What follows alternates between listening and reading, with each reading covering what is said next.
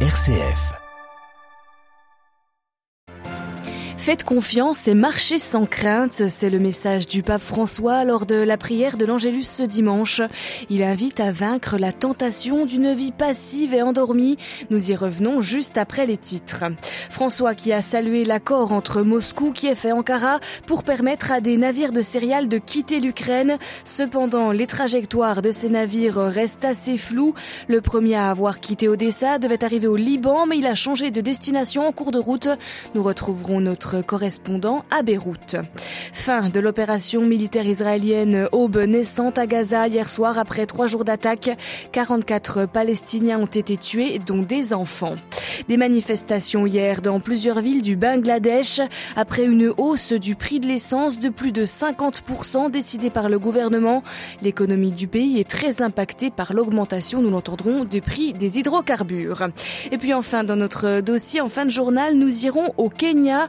Le pays élira demain son futur président et nous le verrons pour la première fois. Ce sont les enjeux économiques et sociaux qui ont dominé la campagne au lieu de ceux ethniques. Nous en parlons avec le spécialiste de la politique kenyane, Christian Thibon. Radio Vatican, le journal, Marine Henriot. Bonjour, le pape François était donc place Saint-Pierre hier pour la prière de l'Angélus, reprenant les deux invitations de l'évangile du jour, ne crains pas petit troupeau et sois prêt. Le Saint-Père a invité tous les chrétiens à la confiance, tels des veilleurs dans la nuit, Claire Riobé. Non temere, piccolo. Siate pronti. Parfois, nous nous sentons emprisonnés dans un sentiment de méfiance et d'angoisse. C'est la peur de ne pas réussir, de ne pas être reconnu ou aimé, de ne pas pouvoir réaliser nos projets et de ne jamais être heureux, a constaté François face à la foule des fidèles venus l'écouter. Devant ces angoisses toutes humaines, Jésus nous exhorte à une attitude de confiance envers son Père. Ne jamais craindre de rien, c'est la certitude sur laquelle vous devez attacher votre cœur, à lancer le Saint-Père. Mais cette prise de conscience que le Seigneur veille avec amour sur chacun de nous ne doit pas pour autant nous rendre passifs. Le Christ nous demande d'être éveillés vigilants. Il messaggio è questo. Bisogna stare svegli, non addormentarsi, cioè non essere distratti, non cedere alla pigrizia interiore. Nous devons en fait être toujours prêts, a insisté François. Ne pas nous laisser distraire, ne pas céder à la paresse intérieure, car même dans les situations où nous ne l'attendons pas, le Seigneur vient.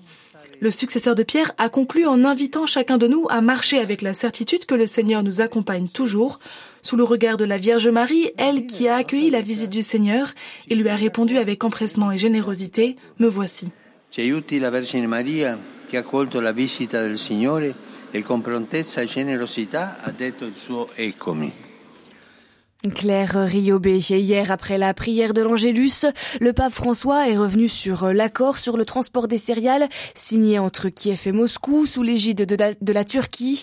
Cette étape montre qu'il est possible de dialoguer et d'obtenir des résultats concrets qui profitent à tous, a dit François.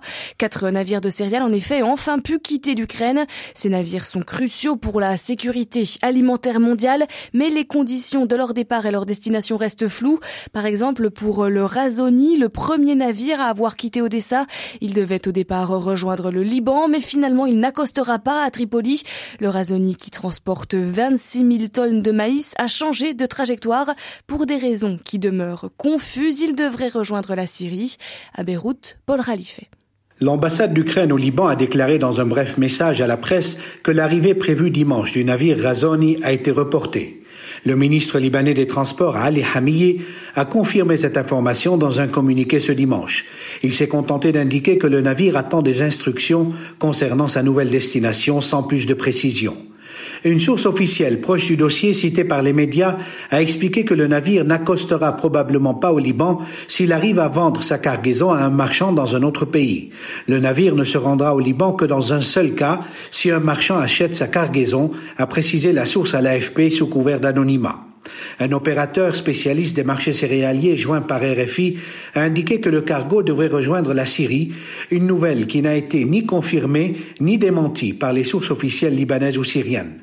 La confusion qui entoure la destination finale du Razoni intervient quelques jours après une décision judiciaire libanaise de libérer un navire syrien accusé de transporter des céréales ukrainiennes volées par la Russie, ce que Moscou a nié. L'ambassade d'Ukraine à Beyrouth s'était déclarée déçue par la décision de la justice libanaise. Paul Khalife, Beyrouth, RFI pour Radio Vatican. En Ukraine, le site de la centrale nucléaire de Zaporizhia, la plus grande d'Europe, a été bombardé pour la deuxième fois en 24 heures. Ukraine et Russie s'accusent mutuellement. Les détecteurs de surveillance des radiations autour du site de la centrale ont été endommagés. Il est donc actuellement impossible de détecter une éventuelle hausse de la radioactivité. Les tensions restent vives dans la bande de Gaza après l'offensive militaire aube naissante menée par l'armée israélienne sur l'enclave palestinienne. Depuis vendredi, les raids israéliens d'Israël ont provoqué la mort de 44 Palestiniens, dont 15 enfants. Les roquettes tirées en retour vers Jérusalem par le djihad islamique n'ont visiblement pas fait de victimes. Hier soir, une sortie de crise a pour la première fois été envisagée. Israël a finalement accepté une trêve dans les combats, une trêve proposée par l'Égypte, Jean-Charles Puzolu. Oui, ce matin, un cessez-le-feu semble possible. La trêve entrée en vigueur hier soir à 23 heures semble apparemment respectée. Du côté israélien, on annonce que les objectifs visés par l'opération Omnescente ont été atteints. Le dernier tir israélien a d'ailleurs été enregistré à 23h25. L'opération militaire avait été présentée comme une attaque préventive par le premier ministre israélien Yair Lapid contre le djihad islamique. Une semaine après l'interpellation de l'un des chefs du groupe terroriste en Cisjordanie, c'était le 1er août et dès le lendemain, l'armée israélienne avait ordonné la fermeture des passages frontaliers, contraignant des milliers de Gazaouis à rester chez eux. Cette fermeture avait aussi ralenti la livraison de diesel nécessaire pour alimenter la centrale électrique et de fait, les habitants de Gaza n'ont aujourd'hui que 4 heures d'électricité toutes les 24 heures. L'accord de trêve prévoit entre autres un engagement de l'Égypte à œuvrer en faveur de la libération de deux prisonniers du djihad islamique aux mains d'Israël. Le gouvernement de Yair Lapid, de son côté, affirme être prêt à répondre fermement à toute violation, voilà qui révèle la fragilité de la trêve, d'autant qu'elle n'a pas été signée par le djihad islamique. Merci Jean-Charles Puzolu. Après un an et demi d'âpres négociations, le Sénat américain a finalement adopté hier le grand plan de Joe Biden sur le climat et la santé. Il comprend notamment le plus grand investissement jamais réalisé aux États-Unis pour le climat, 370 milliards de dollars pour réduire les émissions de gaz à effet de serre de 40% d'ici à 2030. Il promet par exemple d'augmenter la résilience des forêts dans l'Ouest américain, des milliards de crédits sont également proposés aux industries les plus polluantes pour leur permettre d'effectuer leur transition énergétique. Alors que le Sri se débat toujours dans une crise des réserves de change qui l'empêche d'importer, le Bangladesh suscite à son tour des inquiétudes. Ce week-end, des manifestations ont éclaté dans plusieurs villes du pays après une hausse du prix de l'essence de 51% dimanche à minuit. Les précisions de notre correspondant en Asie du Sud, Emmanuel Derville. Ces dernières années, le Bangladesh s'était imposé comme l'une des économies les plus dynamiques de la région.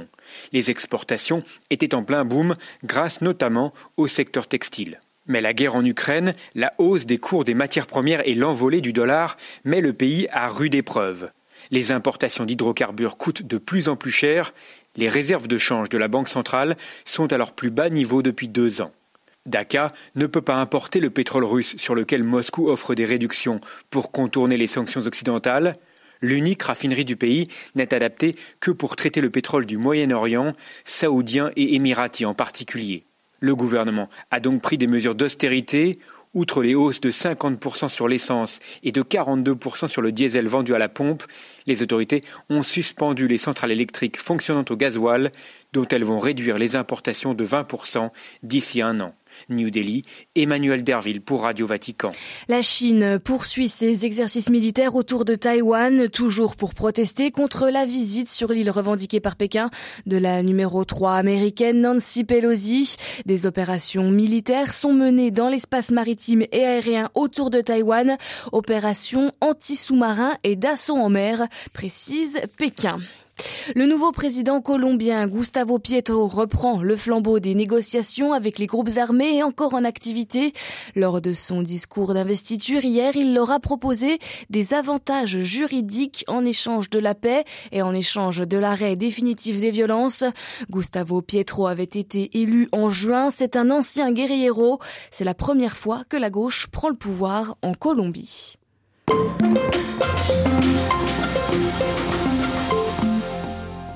Demain, au Kenya, plus de 22 millions d'électeurs sont appelés aux urnes pour élire le successeur d'Uru Kenyatta.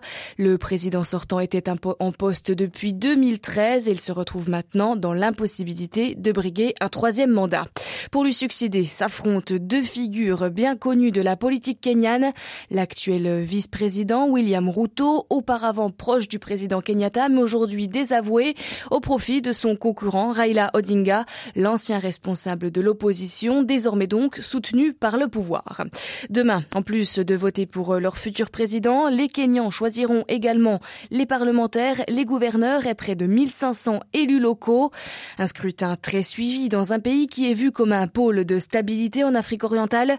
Mais les dernières présidentielles ont été marquées par des violences, plus de 1100 morts en 2008.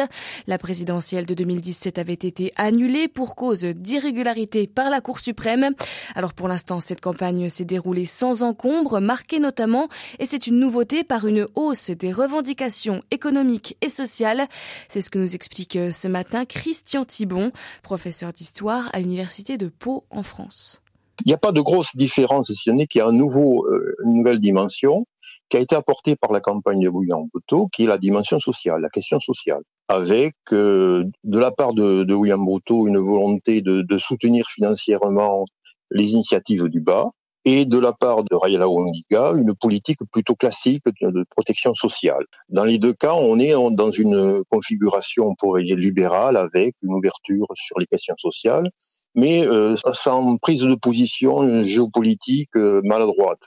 Les, les, les, deux candidats sont, sont des candidats qui seront euh, adoubés par la communauté internationale ou l'Occident. Hein, dans la mesure où ils n'ont pas pris parti dans les, les clivages géopolitiques actuels. Comment expliquez-vous cette montée en puissance du facteur économique dans ce scrutin? Est-ce qu'il prend finalement le dessus sur le facteur ethnique dans la motivation euh, des votants? La croissance est forte, mais c'est une croissance qui est très inégalitaire. L'inégalité est un facteur de croissance, les économistes l'ont mesuré, mais est aussi un facteur d'instabilité, hein, puisque une partie de la population se sent exclue de cette croissance, alors qu'une une infime partie, euh, une oligarchie, une, des classes moyennes, en bénéficie. Donc on a une, réalité sociale qui est nouvelle, qui est exacerbée par la situation économique. Au-delà, il y a bien sûr tous les référents ethniques et tribaux qu'il faut utiliser au Kenya, qui persistent. On est dans euh, une situation, on pourrait dire, où le vote est autant ethnique, tribal, que social, ou disons avec des considérations sociales. Quoi qu'il arrive, le futur président élu ne sera pas issu de la tribu majoritaire, les Kikuyu, euh, contrairement au dernier chef de l'État kényan. Est-ce que qu'est-ce que cela change dans ce scrutin? En, règle générale, c'est l'ethnie qui est, euh, en termes démographiques, qui pèse le plus. Et c'est aussi une, histoire euh, très longue où, effectivement, euh, les présidents, ou la majorité de présidents sont sortis de, de cette ethnie. Donc, la, la, clé, en fait, la, la clé du succès de William Bruto ou de Raila Odinga, c'est en réalité la capacité de gagner cet électorat. Lors de la dernière présidentielle, on avait assisté à une vague de contestation des résultats, à une répression policière. Alors aujourd'hui, mode de scrutin est notamment devenu euh, plus technologique. Est-ce qu'il est plus sûr? Et est-ce qu'on peut éviter ainsi des épisodes de tension lors de ce vote? Traditionnellement, euh, le jour du scrutin est un jour très calme. Les Kenyans votent tranquillement quitte à faire euh, des heures et des heures de queue, le problème apparaît au moment des proclamations, dans la mesure où les, résultats ne sont pas reconnus par une partie de l'opinion publique ou des partis politiques. Alors dans ce cas précis, a été mis en place une commission indépendante qui a fait un choix technologique. On est au Kenya, donc un pays qui est très bien connecté, sauf que le, les, solutions techniques, ou disons la réponse technologique, n'est pas n'a pas été aussi performante qu'on pensait. Il y a eu des problèmes et des problèmes pour que la Cour suprême invalide le résultat en 2017. Globalement, quelle est l'importance de ce scrutin dans toute la sous-région? Le Kenya, en Afrique de l'Est, joue un rôle essentiel en termes économiques. Et donc, toute, toute période d'instabilité politique euh, se répercute non pas uniquement sur le Kenya, mais sur toute la région. Et donc, il y a là euh, un enjeu qui est un enjeu géopolitique euh, régional et même euh, continental, dans la mesure où si le, réussit son, on pourrait dire son, son passage euh, électoral, hein, c'est un, un, bon exemple. C'est pas nécessairement un exemple idéal, mais en fait, on est tout de même dans un, scénario qui est un scénario positif en termes de construction d'un système politique qui a des règles, qui, qui respecte le droit.